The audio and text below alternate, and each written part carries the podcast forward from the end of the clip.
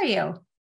I'm it's I'm good. I'd really like to get out of the office before eight o'clock at night. That would be good. I but, you're back at work this week. Yeah. Yeah. That was it was interesting. The Monday night, somebody with long COVID, except it wasn't exactly long COVID. It was the original COVID two years ago. Okay. And she, she had a cerebellar or brainstem stroke. Okay. And she's a physical therapist. And she, last time she was in May, and she's in 81 and 10. So she has increased tone everywhere. So for the non practitioners, 81 and 10 increases descending inhibition and softens the muscles and the fascia. So we had done that in May, but we hadn't done a whole lot else for the long COVID stuff, a little bit.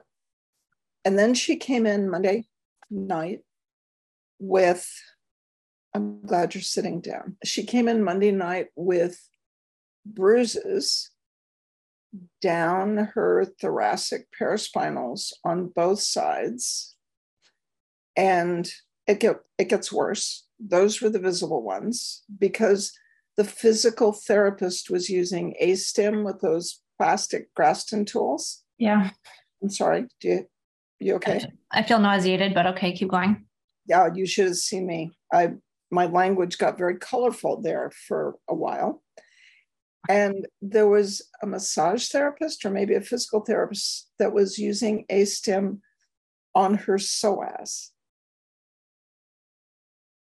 And she had endometriosis she had a laparoscopic surgery. Oh. and an open myomectomy. She had an open hysterectomy. And her tight psoas was what they were working on. Ah. So, in our world, that was let's just do 81 and 10, okay? And get your leg muscles to stop hurting and to soften up. And then I did scarring in the ureter, scarring in the kidney, sclerosis in the kidney fat pad, and her psoas, her QLs. And she said, Yeah, they're working on my diaphragm.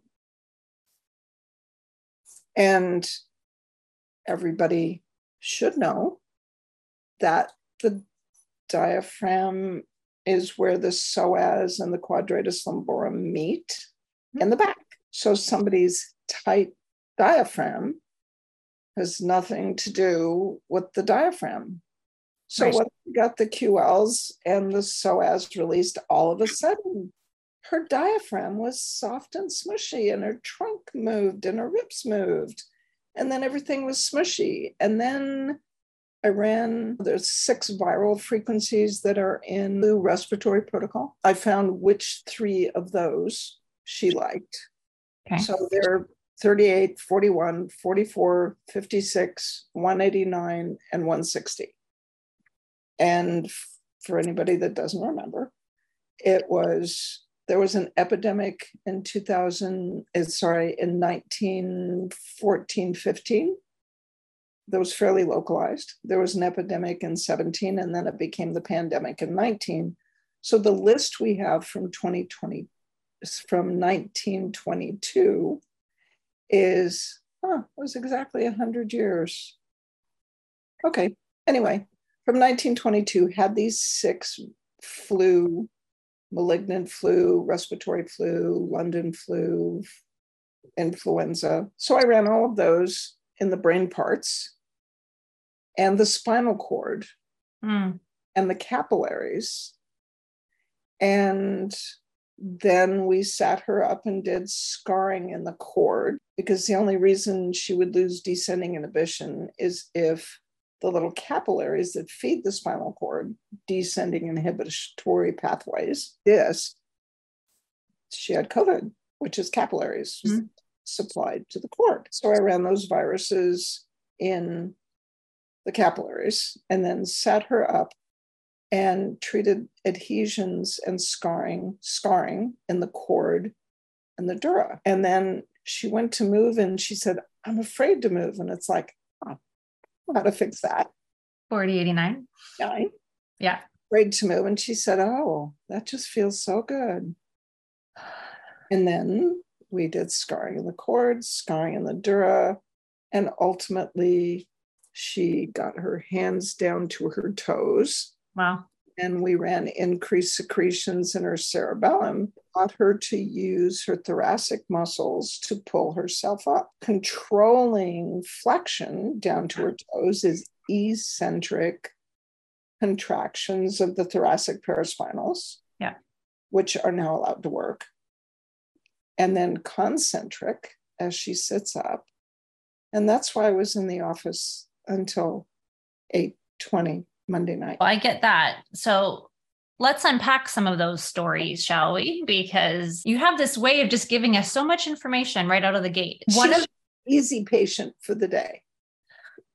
Yeah, it sounds pretty straightforward when you have the foresight to unpack what's happening, especially so when I went to college, one of the first things is when we identified a discrepancy in the back, it was like, okay, make a note of that, but look what's going on anteriorly because nothing ever happens in a vacuum, nothing ever happens in isolation.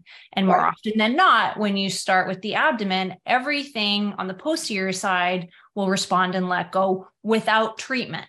Exactly. And this isn't rocket science and this isn't new. This is going back over 20 years of where I came from. And it's where we started. It's like we do the supine lumbar practicum because exactly in the back. Exactly. So deep breath there. I and I just want to say disclaimer. I have nothing against Graston per se when Graston is done properly, and you can make the scaly face all you want. I've had it done by somebody who's very good, actually knows what they're doing. That actually knew what they were doing, that didn't leave me bruised. But more often than not, especially when I was practicing in Canada, I was like the cleanup crew because people came to me from all different types of practitioners really banged up and for no good reason either. It made no sense to just create this pro-inflammatory response when they were inflamed in the area that they were grasping and it had nothing to do with the problem that was tight. But that's a whole other podcast. Anyways, going back to the psoas people need to realize the psoas attaches onto the lumbar spine. It is an upper lumbar extensor and a hip and trunk flexor. flexor. Right. Yes. Okay. So if you've ever done a cadaver workshop, you have to realize the amount of tissue and those of you who are listening on the podcast i have my hands creating about a foot of distance. There's a lot of stuff you are go- trying to access with your hands manually to access their tight psoas. And i'm saying all these with air quotes because it's often not necessary. And i'm not saying hip flexors are never not tight. I'm saying hip flexors never get tight from outer space to borrow your phrase Absolutely. Hip flexors are responding to a biomechanical issue somewhere, a structural issue somewhere. So when you think about what's on top, and I get it, not all of us are skilled in the viscera, especially because you learned it your first year of college, but then you unpacked it because you needed more room for the other things you could actually treat with your hands. Get your netters out and open it up. And even if you just look at the viscera that sits on top, and you get the history. And then the history and the pictures should start putting those little blocks together so that you can treat the ureter go after the uterus go after the omentum the capillaries something because it's never the psoas. Never. It has never once it figured out scarring in the ureter. Yeah. And that was me with 40 years of people telling me that I needed to stretch my right psoas because my right psoas was so tight. That's why my right hip joint needed replacing first. Sure. But I had a wicked kidney infection on my right kidney when I was 21. And the massage therapist used FSM when I was 50 something. So it was 30 years. It, she's the one that hmm. Thought, that doesn't feel right. Your Ureter's right there. And she's the one, Kate Adams is the one that did scarring in the ureter. And my whole psoas let go. And all the chiropractors that adjust your pelvis and tell you that your one leg's shorter and your pelvis is torqued and all that. As soon as the psoas let go, my pelvis was all of a sudden even. Amazing. Right. Our body, we have to have faith that our bodies don't want to be, to borrow your phrase again, cattywampus, right? If we just give the tissue permission to let go and guidance, things fall into place a lot easier. And I think so. Again, I got all the lists going. Today is our Thanksgiving Day special. This is our theme. And one of the best favorite podcasts that we had last year was our Thanksgiving Day special because we were talking about all the things that we're grateful for and all the feelings and all the stuff. So one of the one of my prompts one of my questions i was going to ask you is a valuable lesson that you have learned. And it doesn't have to be within the last year but i'm going to start with that just because we're going on this train. Fsm has my fsm education and my fsm mileage the lesson that i am so grateful for is the the newfound ability and passion to keep asking why to not settle with the hip flexor is tight, there's restricted hip extension. That's where I would have stopped and been happy. But why did it get tight? Why is it scarred? How did it get like this? This is what I'm grateful for. Exactly. Yeah, it's like brain candy. It's the I'm sorry and you're welcome because thank you for that. But man, it it is impossible to go back to how we used to treat before. Yeah. Yeah. It's just, you can't go. No. And then the others, the story that goes with that is explaining. I see three patients a day. So, six times in the last two days, I've explained that the cerebellum does not notify you that your ureter is stuck to your psoas. You don't need to know that. It does not notify you that your diaphragm is tight because the psoas and the QLs are tight because the ureter and the kidney are adhered. It doesn't negotiate. It doesn't say it, you can't negotiate with the cerebellum. Yeah, that's that is a corollary to what you said. And I got to thinking because I knew you were going to start with what are we thankful for? Oh, and, there's a whole bunch of things. Our list is huge. Yeah indoor plumbing, dish soap, toilet paper, cinnamon, Amazon, all those yes. things. Yeah. But the odd thing is when I was in my 20s, I read a book that said that the theme of the whole little book was say thank you for everything. Wow. Even the bad stuff. Because if you believe that there is a higher power, or even if it's your own soul, or if there's a higher power that has in mind for you the best intention, then even what appears bad at the moment becomes inconvenient, appears bad at the moment, but in the end, it's going to result in something good. Right. So when you look at my met my medical and surgical history. If it wasn't for FSM, I probably wouldn't be here. If it wasn't for really good functional medicine interventions from various people, Mary Ellen Chalmers, David Musnick, Roger Billiken, Neil Nathan, right? I wouldn't be here. And the things I've learned by being so beat up and injured. In my 20s, I was a runner. I did my first outward bound course when I was 28, my second one when I was 29, my third one when I was 40. And for those of you that don't know what outward bound is, it's outdoor school with rock climbing, mountain climbing. I did the outward bound in Colorado when I was 28 after my divorce because I was afraid of heights. And our projects were that course included rock climbing, rappelling, and climbing a 14,000 foot mountain.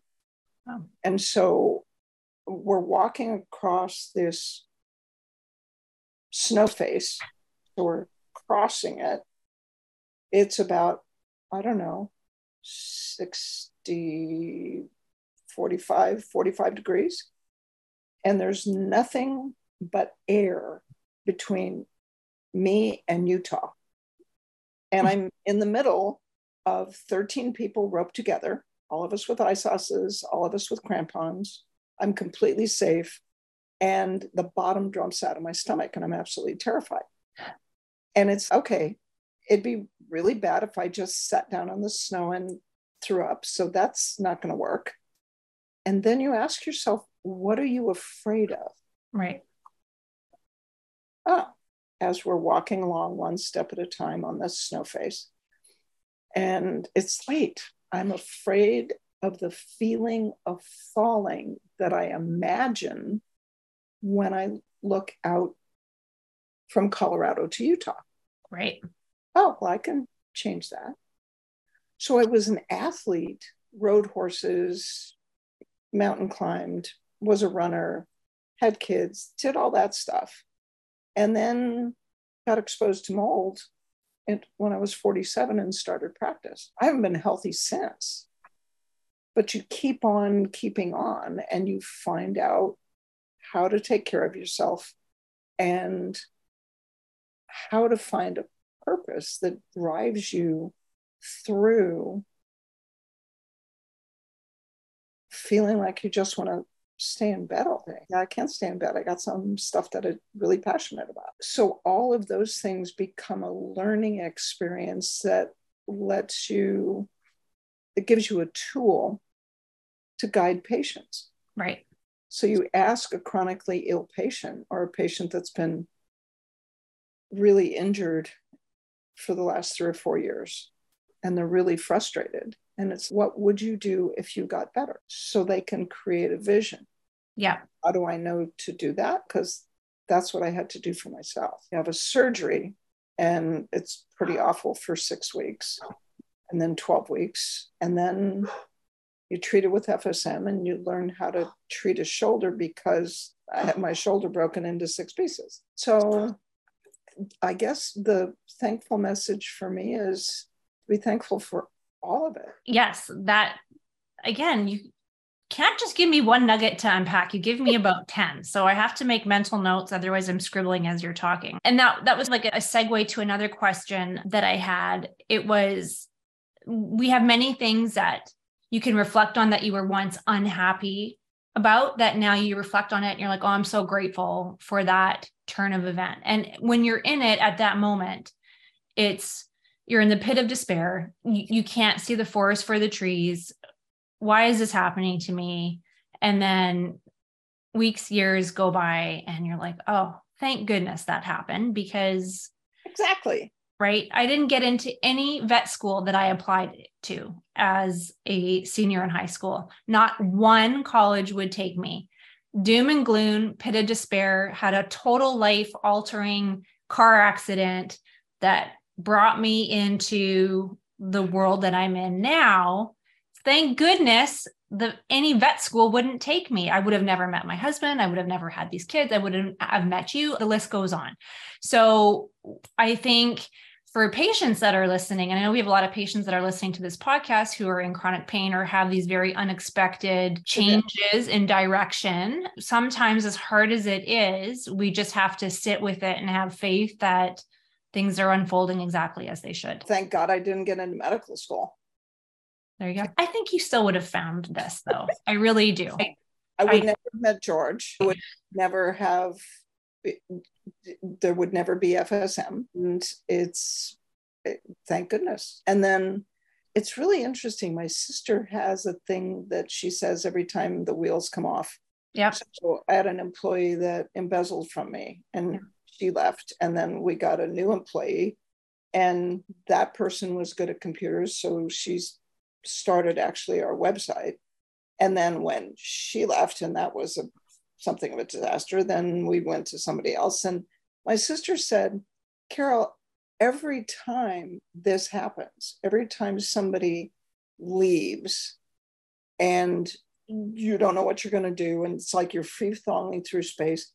Every time somebody leaves, you take a step up. It creates room for something better. So, like the advanced eh, is our faculty has improved so much in the last 2006 right that many years and we find treasures in practitioners that I never would have found before. Same thing with office staff. Yeah. Yes. It's like there's Kevin. Yes. It, it anyway. So eh, it, if you can remember that when yes. you're in free fall, just hear my sister's voice in your head that says, every time you do this, it's to create space for something better. I better right. grow. Huh? I said, I better leave so you can grow. Don't even say that. No, it's not time yet. Yeah. But Kevin just said, I better leave so you can grow. No. Kevin, don't even mm-hmm. joke about that. That's not even funny. Yeah, just don't say that out loud. but the, yeah, and the trick is to remember it when you're in the middle of it and to vision it and help create it.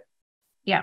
That's, it's an ongoing life lesson that I think most of us struggle with, right? We're humans, you're going to be reactive, you're going to have that temper tantrum, pit of despair. And then you have to breathe. And then, like you said, you have to get up the next day and keep on keeping on. You've got families to take care of, you have jobs to go to, dogs to walk, and life just keeps pushing us forward, doesn't it? Isn't it cool? Yeah. It is very cool.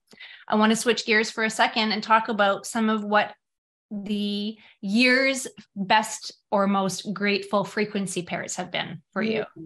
Okay.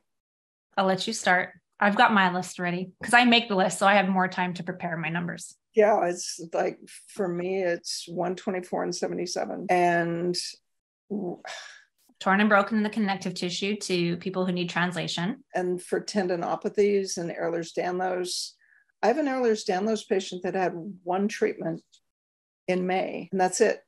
Wow. She's the one where it's been permanent. Everybody else it lasts about a week. Sure. For her, there's that. Wow. Thing that's persistent with her is dural adhesions. Yeah. And spinal cord adhesions. The other one is 81 and 10 increase yeah. descending inhibition to soften yeah. the muscles and soften the fascia. That's pretty fun. Yeah. And then the flu respiratory yeah. Treating long COVID is like not even scary anymore. It's just yeah. the fatigue is all the viral frequencies in the immune system and that and then the sense of smell and then whatever. Yes. Those as you talk, I'll probably think of other ones and go, oh yeah, that one too. Okay, but, I'll give you mine. 49 and 142 is going to be, I feel like kind of like David Letterman. I'm going to go backwards, forwards here. So, increasing the vitality of the fascia has been one that has pleasantly surprised me across the board. I used to use it a lot at the end of a treatment. I've been learning to start with it in certain instances. I use it a lot with movement and recovery strength training. As we're learning more and more about the fascia and how it's innervated, I think we're going to be learning even more in the next few years about how we can manipulate the fascia in ways as far as like recruitment goes and getting it on board neurally with what we're trying to achieve by SK treatment. The nervous system Correct. 40 and 89. Tell the hippocampus just relax, it's going to be fine. Yep. Tell the limbic system to take a nap. Increase secretions in the cerebellum to coordinate the fascia. That's right. But then you have to go up to the sensory cortex because the sensory cortex initiates movement. Correct. Goes from the sensory cortex to the hippocampus or the limbic system to the cerebellum and then to the fascia. Absolutely. And the fact that we can manipulate the whole train yeah is oh because if you increase vitality in the fascia, no offense, without and the limbic system is still terrified to move it, lost descending inhibition. Yes. It can be vital as it wants. But For sure. healthy and recovering patient with a an integrated functioning nervous system, then treating the fascia by itself is yay. But Yeah. I like we can manipulate the whole chain. That's right. My number one was 4089, but I started with the one that I like. Wait, Yeah. whatever. So 4089 is has been the big one this year for me, especially. Like you said, all the extremity biomechanical Emotional. stuff that is happening has to be initiated and started in the central nervous system. So I like you said, I don't care how vital the fascia is if the coordination, if the inhibition, if the lack of coordination, all of the fear of moving, however you want to say it, the emotional component of it, if that is not taken care of, it doesn't matter how clean the muscle is, how clean the fascia is, how smooth the nerve, peripheral nerve is, it doesn't matter. So you have to, and I don't even think you always talk about, oh, I'm so neurocentric. I don't think it, it has anything to do with that. This is just physiology, Thank you. I feel much better now. right? Yeah. Honestly. And I think the longer you're in practice, the more you can pick up on how quickly and how important it is to start with the central nervous system when you have patients that are just ta- talking about their story right? Hardly anybody is going to be stoic and just ob- objectively give you the facts. There's going to be some emotion. There's going to be fear. There's going to be anger grief like there's going to be something. Trauma is my other one of my top threes that i'm going back to see. And again it's no fault of you. You do a phenomenal job at the core. Like these frequencies are in there. There's multiple slides. But you get once you start practicing you have your favorites you have your go-to's you're making smush you're making change you do drive-bys on them. But i've been sitting a little bit more with 294 and 94 on a and seeing the value in so this is trauma nerve trauma. I've been seeing the value in that component a little bit more as well. It's been Yeah. interesting. And the other thing with, because I tried that with somebody that had pelvic floor pain and just Okay. did a drive by on trauma in the uterus, trauma in the bladder. Didn't work, but it was worth a try. yeah Flew about 40 and 89 to quiet down the limbic system is when the patient talks about trauma, things that happened yes 20 years ago and the way they describe it or the emotion behind it was is as if it happened yesterday and it's Right.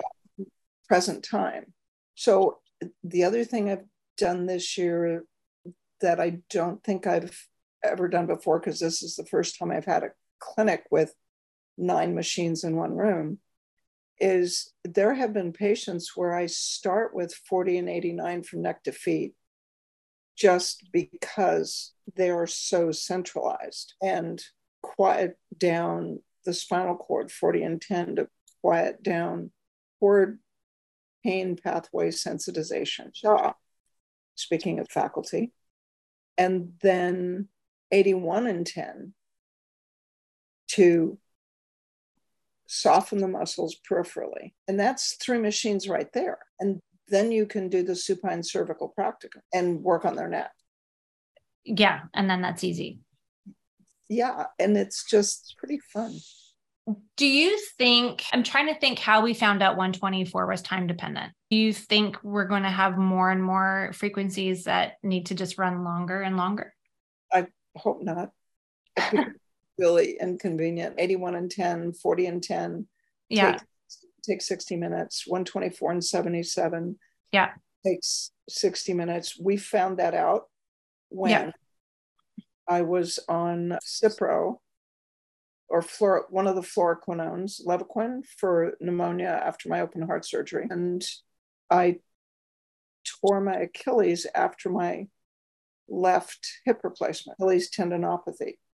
And I had it for a year and I ran inflammation and chronic inflammation. We ran tissue and I treated it. And I was back on a cane for 11 months, twice a week until I gave up.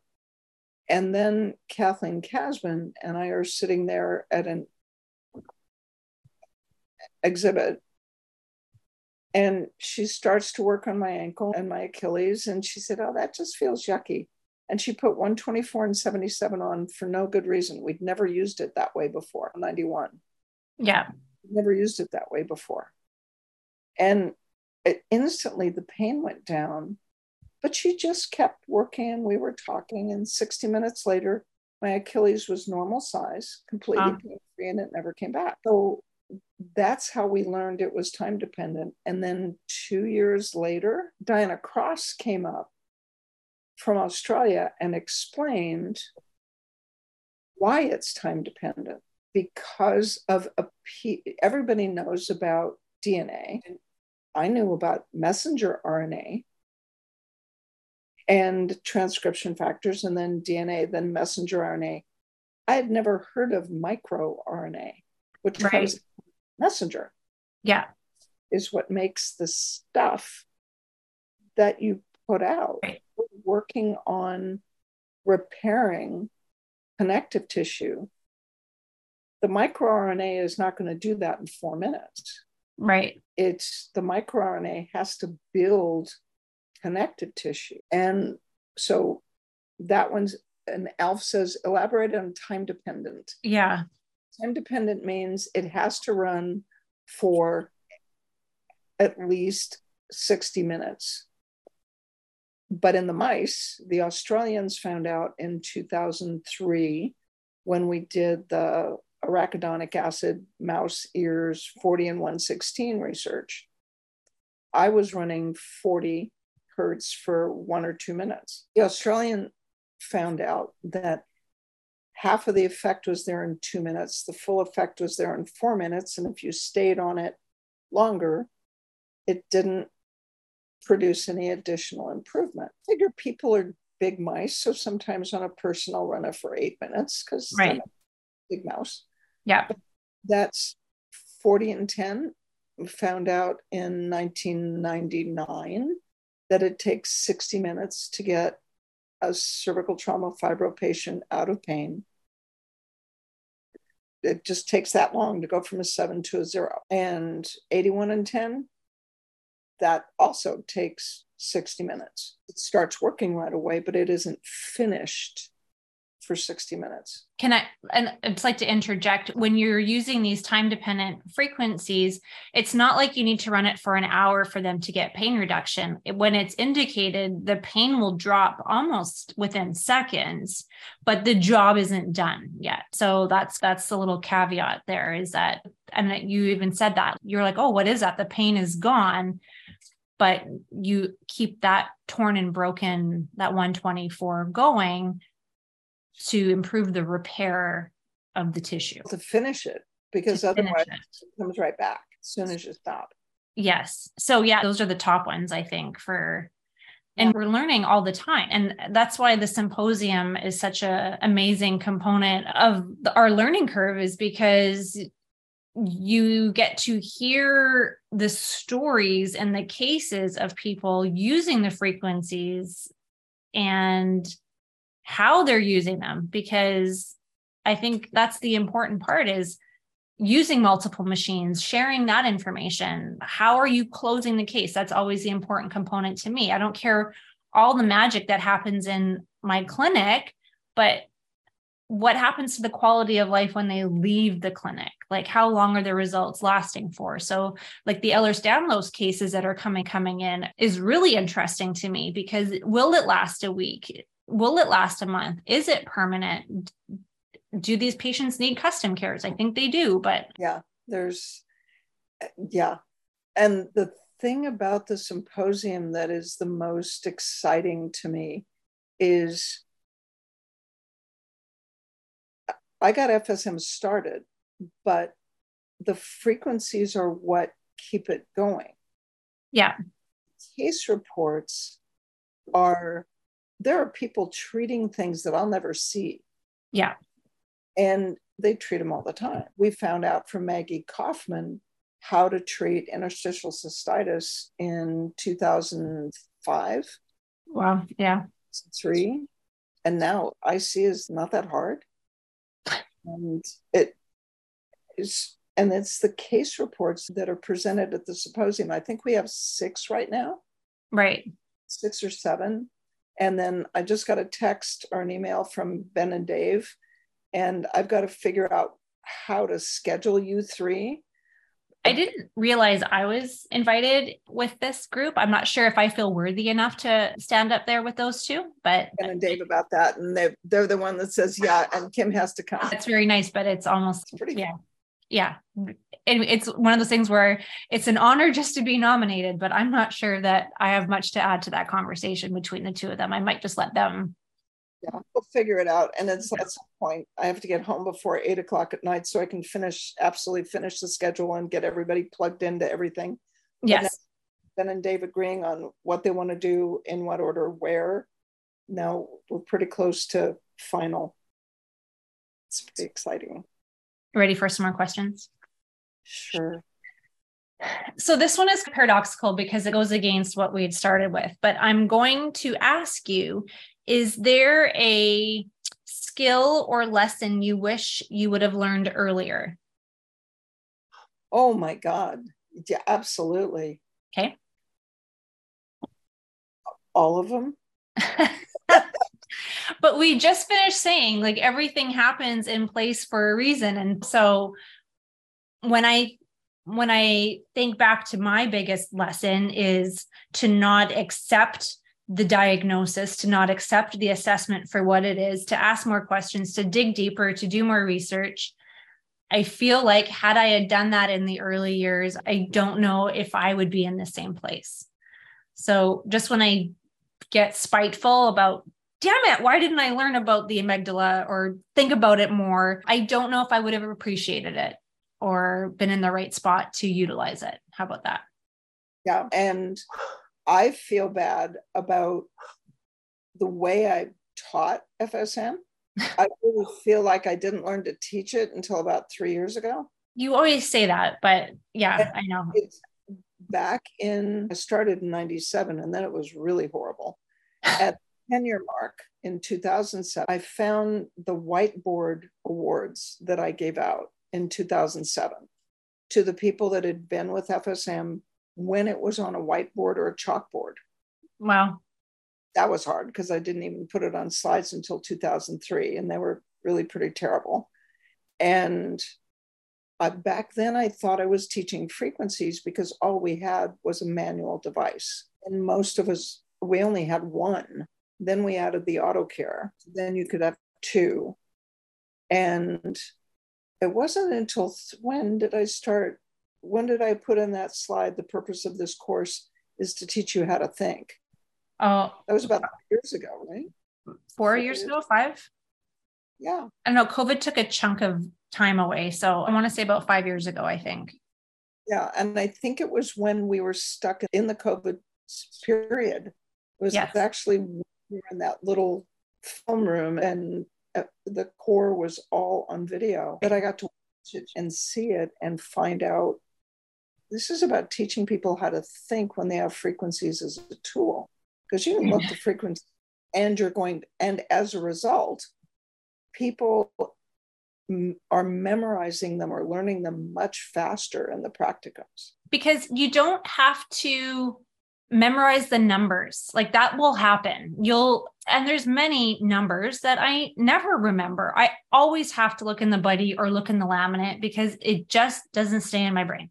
But it doesn't matter because that's not the important part. The important part is the synapse that happens the questions that you are asking to provoke what could be going on. Figuring out the number is the least of your concerns TTH. I have never memorized them. But Who needs to? Because you're not there pushing it on a precision care, anyways. That's on the custom care, and you're doing something else, or it's running in the background, or exactly. Yeah. No, it's there are.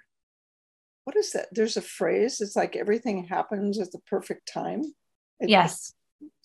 So I started in theater when I was 12. I was in the seventh grade. And then I did theater all through high school, all through college, er, in my early, late 20s and early 30s. I was in community theater for two or three years. And then when I was a pharmaceutical rep, they videotaped us doing presentations Hmm. every three months at sales meetings.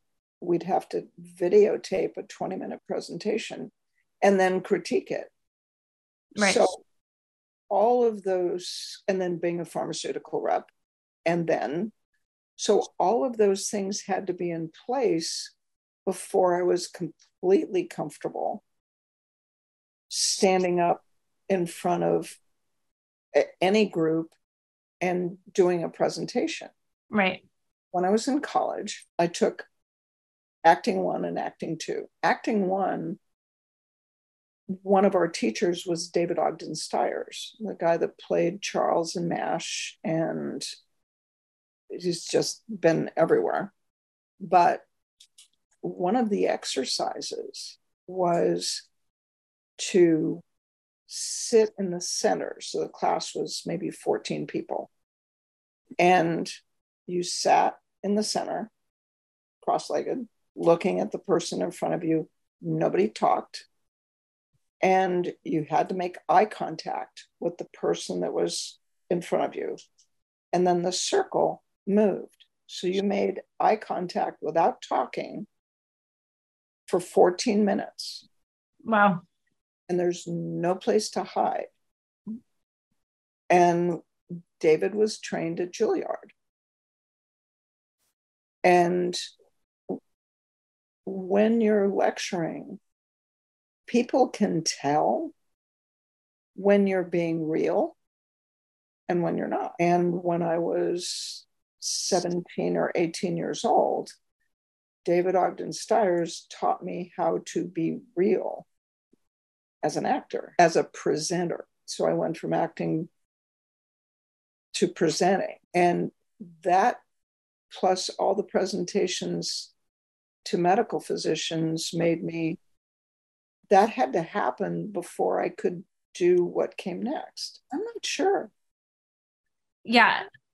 So again, yeah, like the lessons we wish we would have learned before, we just we weren't ready for them. That's how, what I'm going to go with. Otherwise, we would li- otherwise I would probably walk around being a lot more spiteful and resentful than I care to be. Oh, yeah. That When- and I haven't had nearly the mileage that you have teaching, but when I think about the first FSM sports course in Arizona that I taught, man, I want everybody to come and retake it because, like you said, it gets better. You, and this is going to be my segue to this piece of advice question. My next prompt is going to be What is a pivotal piece of advice that you are grateful to have received? Mine always is what you told me before I presented at the first advance because I was a nervous wreck. And it's this like you talk about your ground round stories, and it was like the same thing. What do I have to say? Like, how could little old me get up there and talk about this stuff?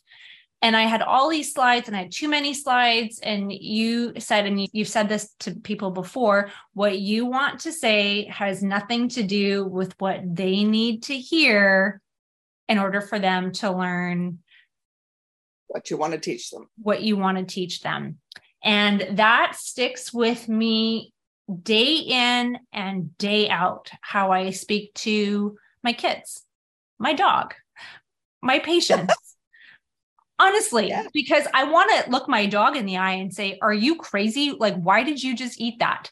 But he doesn't need to hear me say that string of sentence. He just needs to, me to hear it. No. And I'm oversimplifying, but that piece of advice is phenomenal. And it's going to be a segue into my next thing that I want to talk about. But I'm going to ask you first what your, if there's a piece of advice that you've been given that you're most grateful for. That one for sure. And that, that was at a train the trainers class Yeah. where this man that lec- that lectured to people who are lecturers. Okay. That I sat through that class for six hours, and that's the one takeaway. So that's the other thing to live with is that you can lecture for eight hours and they're going to remember 10 to 20% of what you said if you're lucky. Yes. If you get one thing, then you're good. Actually, the one that has made the most difference in my life is my mom said mm. she had a very difficult life. Oklahoma, Salinas, alcoholism, recovery. And as she got up towards her 70s, she said, Carol, everybody does the best they can at the time with what they mm. have. Oh, it still makes me misty. Yeah. Because you look back on the stuff that you screwed up, or you look at the people who have been, who have treated you badly. And, and there's that voice in my ear. They didn't do it to you. Don't take it personally. Everybody does the best they can at the time with what they have. Yeah. And that's that and the four agreements.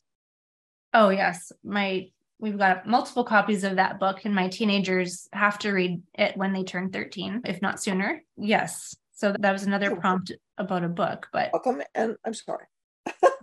you're welcome and I'm sorry. Those are amazing pieces of advice right there. Geez. When we're you and I are collaborating, one of the things I'm most grateful for is I think how well we can respectfully disagree with things. Like we can share information.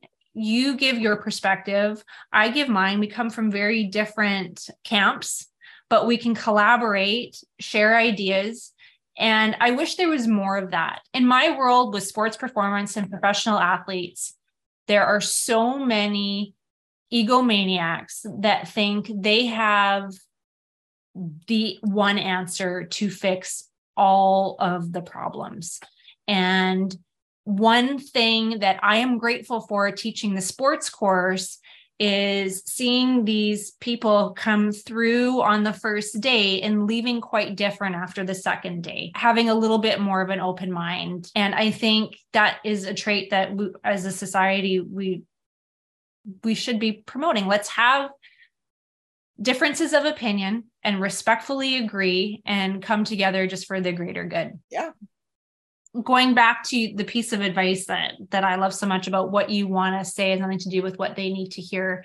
That's been a big lesson I've learned this year is speaking to patients differently. So if a patient is a senior citizen, not very active, but once was an athlete, to go back to that inner athlete for cues and coaching. And I just found that it's just been a huge turnaround if they can go back to that time where they could move, even with car accidents, motor vehicle, anybody who's been disabled, that inner person is still the same and they still learn the same way and even though I want to cue something and teach them something, that is not what they necessarily need in that moment. So that's been a that's been a big thing for my last year is learning that. And there's a corollary to that. Ex- exactly. And that is a conversation I have with a patient that I guess this is the third time I've seen him. He has MS. He's in a wheelchair with a joystick no lower body movement. His upper body, left hand works pretty good, right hand, not so much. And, but he's, he found Joe Dispenza and he's had an enormous amount of early childhood trauma and emotional trauma and abusive people in his life. And now he's 50 and he's had MS for I don't know, 15 years, 20 years to have this kind of progression. And said, My goal is to get up and walk. Mm. As we've talked, FSM, his the grip strength in his left hand to start was 35 pounds. I treated him six weeks ago.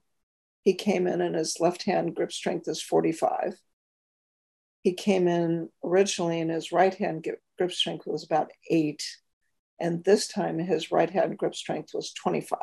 Wow. So big improvement physically. Yeah. But he's become more in his emotional recovery and in claiming positive outcome for himself.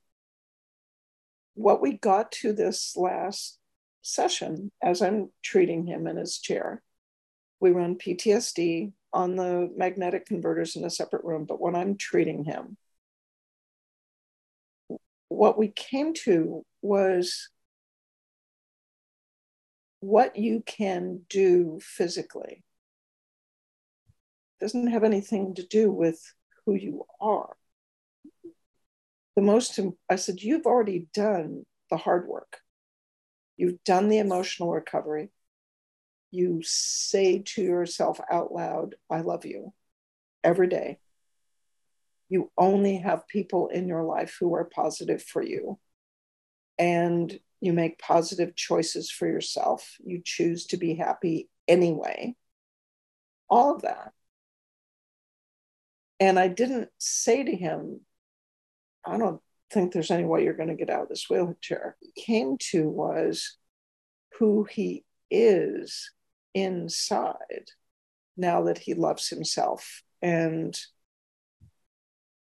his soul as a person, his person as a soul, gave him MS so that he could learn that. Ugh. He was determined to walk again. He might never have learned this lesson. Yeah. So the only way I can make sense of the chronic pain patients that I see and the disasters that I see walk into my world for the last 25 years, the only way I can make sense of it is we get them out of pain, we get them their lives back, their physical lives back. And that's the point at which I tell them, okay, you're out of pain now. And the only way I can make sense of what's happened to you in the last 15 years is there are things it taught you that you could not have learned any other way. Yeah. And they look at you like you're you've got two heads. Yep. You say, well, do you have more compassion than you did? Oh yeah. Empathy? Oh, yeah. understanding? Yeah. You found out the world's not going to come to an end if the dishes are in the sink at night? Oh yeah. Yeah. Would you have learned that? Compassion, understanding, compassion for yourself, compassion for others. Would you have learned that without this inconvenient period of suffering? Absolutely. And that's the only way I can make sense of it. It's funny. So I had a piece of advice yesterday. I was talking to somebody and they said, Kim, the path to success is very rarely the linear line that you have in your head. Never. It deviates more often than you can count. And it's true. We think we're going to go from A to B and it's going to be this nice crystal clear line, straightward upward trajectory. And it is not at all like that. It's like um, that you show. It is. It that is perfect. And I put that slide up there because at the end of the course, you are fried. And some people have that panic looked in their eyes, like, I am never going to be able to do this. I'm never going to be able to remember this. But it's no, you're going to leave and you're going to fix everybody for about three weeks. And then it's all going to go downhill and nobody's going to get better. And then it's all, it's just, you're going to learn something else. You're going to fix something else and it's all going to be great. I tell them three months. Yeah. Just, you have to give them hope. Yeah, I should change that. I have a couple pieces of information. I actually have two quotes today because it's Thanksgiving and I'm always thankful for my quotes. I'm going to start with the one that kind of builds on what we're saying. And it says, Behind every strong person, there is a story that gave them no choice. Oh my God. Say that right? That is so good. I know my my four o'clock alarm just went off. Behind every strong person, there is a story that gave them no choice. Yep. I love that. And then my next favorite one is I was thinking about a trait that I have that I'm grateful for, and I love learning. So to build on my own personal story here, the quote that I chose for myself today was the man who loves walking will travel farther than the man who just loves the destination. Oh, amen. It is the journey, not the destination. Super grateful for this journey that we're on together, that I have you as my person. Friend and mentor and person. And I just, you're my person. You're all of it to me. I have a very hard time well, describing who you are to me. You're just, I'm very grateful. Me too. And the trait that I have that seems to me the best is keep on keeping on. Absolutely. And those are the two things at the end of the seminar keep on keeping on and do good things. Yes. And if you're not here to change the world, why on earth are you here? yes. Very good. So there, I think there were some questions about the the Australia course. Yes, I'm going to be in Australia. I cannot wait. We're going to be there in October 2023. I believe it's around the 25th, 26th, 27th that the sports course is going to be there and it's intertwined with the core and the advanced. So I'm sure it's all on the frequencyspecific.com website. It's also on the FSM Sports 365 website too. Don't have the bandwidth to remember the dates though. Go into the answered Q&A. Okay. Kevin answered it, I believe. Okay, it has been answered live. Okay. There we go. There. And then after Australia, I'm going to Taiwan. Of course you are. But since you're there, might as well just join. Thank goodness I found a flight. Qantas has a nonstop flight to Taiwan. So it's eight hours instead of 21 hours. That's the only way I said yes to Taiwan. And the other, speaking of being thankful, and I yes. know we're only two minutes late. That's I know. That's fine it occurs to me to be thankful for all of the people who make our lives and what we do possible. Yes. And that includes, for me, the guy in the overalls that puts the fuel into the plane, right? And the yes. guy that drives the tanker truck that puts the fuel in the tank so you can fill your car Yes. The checker in the grocery store and Kevin and Danielle and Wendy and Tom and Betty and you and Ben and Dave and all 5,000 practitioners in 23 countries. Yes. But when you start being grateful for everybody and you look at the layers and the chains of people that help everybody else live their lives, that's just extraordinary. Yes, it is. And everybody does the best they can at the time with what they've got. You're going to I love that. I got that. Yes, you're welcome. Wonderful note to end on. Thank you, everybody listening, watching, who's been with us as long as we've been doing this. This has been an amazing ride. That's amazing. Amazing. Yes. Wait, it's been 63. That's more than a, a year? Yes. yes. It's a year? Over a year. Yes. It seems like every, wow. I know. Thank you so much for making it possible. You and Kevin, I just show up. Hey, this is the best hour of Wednesday, that's for sure. Yeah. All right, everybody. Thanks for coming. Enjoy your Thanksgiving, and we'll see you all next week. See you next week. Bye. Bye. The Frequency Specific Microcurrent podcast has been produced by Frequency Specific Seminars for entertainment, educational, and information purposes only. The information and opinion provided in the podcast are not medical advice, do not create any type of po- doctor patient relationship, and unless expressly stated, do not reflect the opinions of its affiliates, subsidiaries, or sponsors, or the hosts or any of the podcast guests or affiliated professional organizations. No person should act or refrain from acting on the basis of the content provided in any podcast without first seeking appropriate medical advice and counseling. No information provided in any podcast should be used as a substitute for personalized medical advice and counseling. FSS expressly disclaims any and all liability relating to any actions taken or not taken based on or any contents of this podcast.